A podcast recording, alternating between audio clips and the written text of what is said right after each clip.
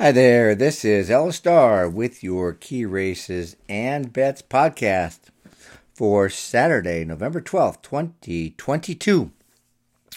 As always, this Key Races and Bets podcast, as well as the written version, the Key Races and Bets blog, brought to you by Amwager.com, A-M-W-A-G-E-R.com, a great, completely legal online wagering website legal residents of most states and covering tr- tracks around the world and most of the tracks in the United States. Check it out, amwager.com. You can get the blog by going to amwager.com and clicking on How to Bet and Ella Star's blog. We're going to start with the first of three very interesting stakes races at Laurel on kind of a light weekend across the country on November 12th. Number seven, race seven, is the Smart Halo Stakes, 241 Eastern. And Dissolute appears to be the top speed of the speed, and from the outside can clear any other horse and jockey you might consider trying to go to the front. That's just what this talented two year old filly did in her one and only start four weeks ago, as she was ahead by three lengths shortly after the start and coasted home with a field high 87 Equibase speed figure, which is a way to measure time comparing horses from track to track. And she's likely to improve in her second start. Dissolute put in a swift half mile workout, the best of 34 on the day since that last race, and has a fine shot to play Come Catch Me here. If Dissolute doesn't hang on, the two most likely to get up in time and win are Twice as Sweet and Bound by Destiny. Twice as Sweet was no match for a six length winner Key of Life last month at Keeneland, and Key of Life came back just two weeks later to win the Myrtlewood Stakes. Twice as Sweet rallied from off the pace to win prior to that and is on an improving pattern with a last out Equibase figure of 86, as good as the 87 figure Dissolute earned. She too is expected to continue to improve, and Twice as Sweet would be no surprise. Bound by Destiny is undefeated in four races, with two wins leading from the start to finish and two others from off the pace. Her only knock is she debuted in a maiden claiming race, and that two of her other three wins came in restricted stakes, but she did beat Open Allowance Company in her second start. Bound by Destiny improved nicely throughout from her debut through her third start, with that earning her a 95 Equibase figure, which beats these if Dissolute and Twice as Sweet don't improve. But even though winning last out, she regressed to a 70 figure, and that's quite a drop. Still, Bound by Destiny is undefeated, and although possibly overbet, so not as good a win bet as the other two, must be used on Daily Double and Pick 3 tickets. We'll be going over in a second in the Smart Halo Stakes Race 7 Laurel post time 241 Saturday, November 12th. Minimum odds for considering a win bet on Dissolute and on Twice as Sweet are 9 to 5, and I'll just likely bet Dissolute if at or above that threshold. But I could see betting both for a small profit, and if so, the best way to make a profit when you have two different horses you want to bet to win is to use a Dutching tool. Dutch the bet use the Amwager tool to prorate my wagers for optimal profit. It's a free and easy tool with which I can set the amount I want to bet or the amount I want to win, and you can as well. And based on the odds, the bets are proportioned accordingly. That's just one of many, one of many good tools and perks at Amwager.com. For the exacta, very simple exacta box of all three contenders bound by Destiny, Twice as Sweet, and Dissolute. And here are the doubles and pick threes I'll be playing in this great sequence at Laurel. Daily Double, Race 7, Bound by Destiny, Twice as Sweet, and Dissolute. Race 8, Riccio. Pick 3, Race 7, Bound by Destiny, Twice as Sweet and Dissolute. Race 8, Riccio. Race 9, Malibu Beauty, Berate, Begin, Baby Man, and Hybrid Eclipse. I'll say those again in race 9, Malibu Beauty, Berate, Begin, Baby Man, Hybrid Eclipse. And race 8, just Riccio.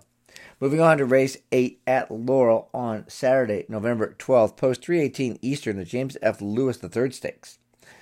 If there was only one, two, or even three needed lead types in this race, one of them could shake clear, and that one just might be the 6 to 5 morning line favorite recruiter who wired the field in both starts. But I don't think that's the case. As Heldish gets the rail and has to go, he earned his only win leading from start to finish.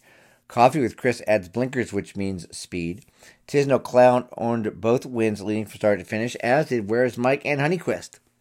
Maybe Recruiter is faster, and maybe he or one of the others can rate off the pace, but based on what I'm seeing in all their history, I don't think that's going to work out well, and therefore Riccio is a single, the only horse to use on double and pick three tickets, and the horse I'm likely to bet to win as he opens at seven to two.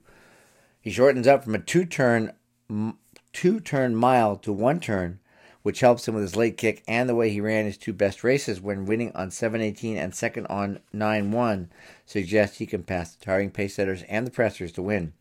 In the James F. Lewis, the third stakes, race 8 Laurel, post 318 on Saturday, November 12th. I like Riccio at 2 to 1 or better. And hopefully we're live in the pick three, so we don't have to play it, but we could also double up and play daily doubles here using just Riccio in race eight, then using Malibu Beauty, Berate, Begin, Baby Man, and Hybrid Eclipse in race nine. Race nine at Laurel on November 12th is the 38 GoGo Stakes with a post of 349 Eastern, and this is the most wide open in the sequence. And I think if both Malibu Beauty on the rail and Baby Man both run, both being absolute need lead types, it sets the race up for many for any of a number of horses. The main group which can benefit is going to be Berate and Begin. But Malibu Beauty might be the speed of the speed, must be considered for exactas multiple race bets, why we included her earlier. But opening at 5 to 2 is not a good win bet. Baby Man may also be interesting for exactas multiple race but she could clear, he could clear. The last of the group, which could get a piece of hybrid eclipse, who could sit off the pace, was also shown a keen interest in being first or second early, and that might may not help her chances to win here. Back to the two main contenders, starting with Berate. Just won a salty allowance race at Churchill Downs by sitting in third for the first seven furlongs and moving three wide to draw off. That was a career best effort with a field high, best in the field, last race, Equibase Speed Figure 94. And if she repeats that race, she can win here at a square price as she opens at 9 to 2. Begin has shown the ability to win on the lead, as she did when stretched out for the first time in March, but she's also shown the ability to come from off the pace, as when winning by a neck on the wire in the Grade 2 Fantasy Stakes at Oaklawn this past April.